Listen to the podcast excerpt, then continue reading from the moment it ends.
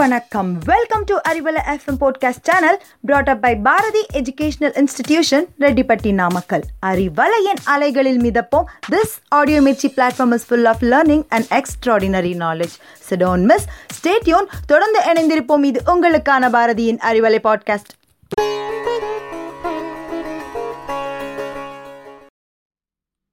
இனிய நண்பர்களுக்கு வணக்கம். திருக்குறள் காட்டும் நன்னெறிகள். ஒரு சின்ன கதை ஒரு செல்வந்தர் தான் கட்டும் கோயிலுக்காக கடவுள் சிலை ஒன்றை வாங்கணும்னு விரும்புகிறாரு அதற்காக நல்ல அழகான சிலை செய்கிற சிற்பியை தேடினாரு. கடைசியில் ஒரு புகழ்பெற்ற சிற்பியை கண்டுபிடிச்சாரு. அவரை பார்க்க அவரோட சிற்பக்கூடத்துக்கு போனார்.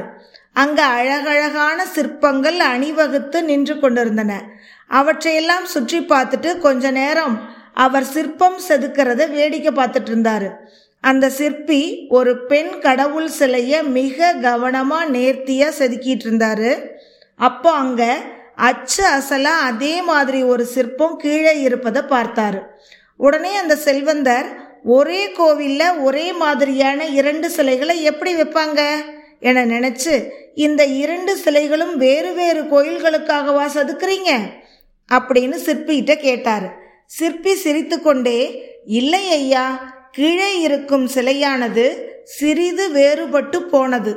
அதனால தான் அதே மாதிரி மற்றொரு சிலையை செதுக்குகிறேன் அப்படின்னு சொன்னார். செல்வந்தர்க்கோ ஆச்சரியம் தாங்கல. அந்த சிலையை உற்று பார்க்கிறார்.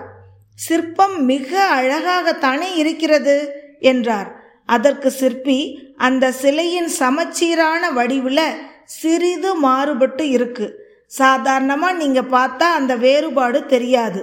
ஆனால் ஒரு சிற்பியோட கண்ணோட்டத்தில் அது தவறு தான் செய்யும் தொழில்ல நேர்த்தி தர்மம்னு ஒன்று இருக்கு ஐயா என்றார். செல்வந்தர் அருகில் சென்று உற்று பார்க்கிறார். ஆமாம் பக்கத்தில் போய் பார்த்தா தான் தெரியுது. சரி இந்த சிலையை எங்கே வைக்க போறீங்கன்னு கேட்டார். இந்த சிலை கோவிலின் கோபுரத்தில் நாற்பது அடி உயரத்தில் வைக்கப்படும்னு சொன்னார் சிற்பி.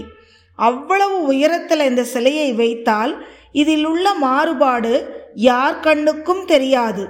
யாரும் அதை கண்டுபிடிக்கப் போவதும் இல்லை. இதுக்காக ஏன் மற்றொரு சிலையை செய்கிறீர்கள்? என்றார். பெரியவரே அந்த சிலையில் உள்ள மாறுபாடு யார் கண்ணுக்கு தெரியாவிட்டாலும் எனக்கு தெரியுமே.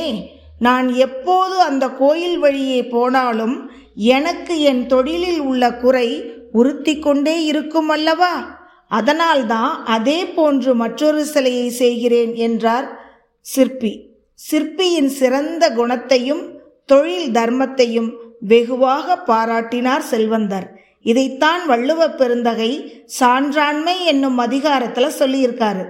சான்றாண்மைக்கு தமிழகம் தந்த பெருமை மிக பெரியதாகும். தோல்வற்றி சாயினும் சான்றாண்மை குன்றாதே என்றார் அறிஞர் நல்லாதனார். சான்றோன் என திரி என்பது ஔவையின் வாக்கு. ஆண்டுகள் பலவாயினும் என் தலையில் ஏன் நரையில்லை தெரியுமா? நான் வாழும் ஊரில் சான்றோர் பலர் வாழ்கின்றனர் என்பது புறநானூறு காட்டும் புதுமை. அதிகாரம் தொன்னூற்று ஒன்பது சான்றாண்மை முதல் குரல். கடன் என்ப நல்லவை எல்லாம் கடன் அறிந்து சான்றாண்மை மேற்கொள்பவர்க்கு. நாம் செய்யத்தக்க கடமை இது என்று சான்றாண்மையை மேற்கொண்டு வாழ்பவர்க்கு நல்ல குணங்கள் எல்லாம் இயல்பாகவே இருக்கும். அவர்கள் நற்குண நற்செயல்களால் நிறைந்து அவற்றை ஆளும் தன்மையையும் பெற்றிருப்பர். ஆகவே நாமும் சான்றோர் காட்டிய அறவழியில் நடப்போம் வாழ்வில் செம்மையாய் சிறப்போம்.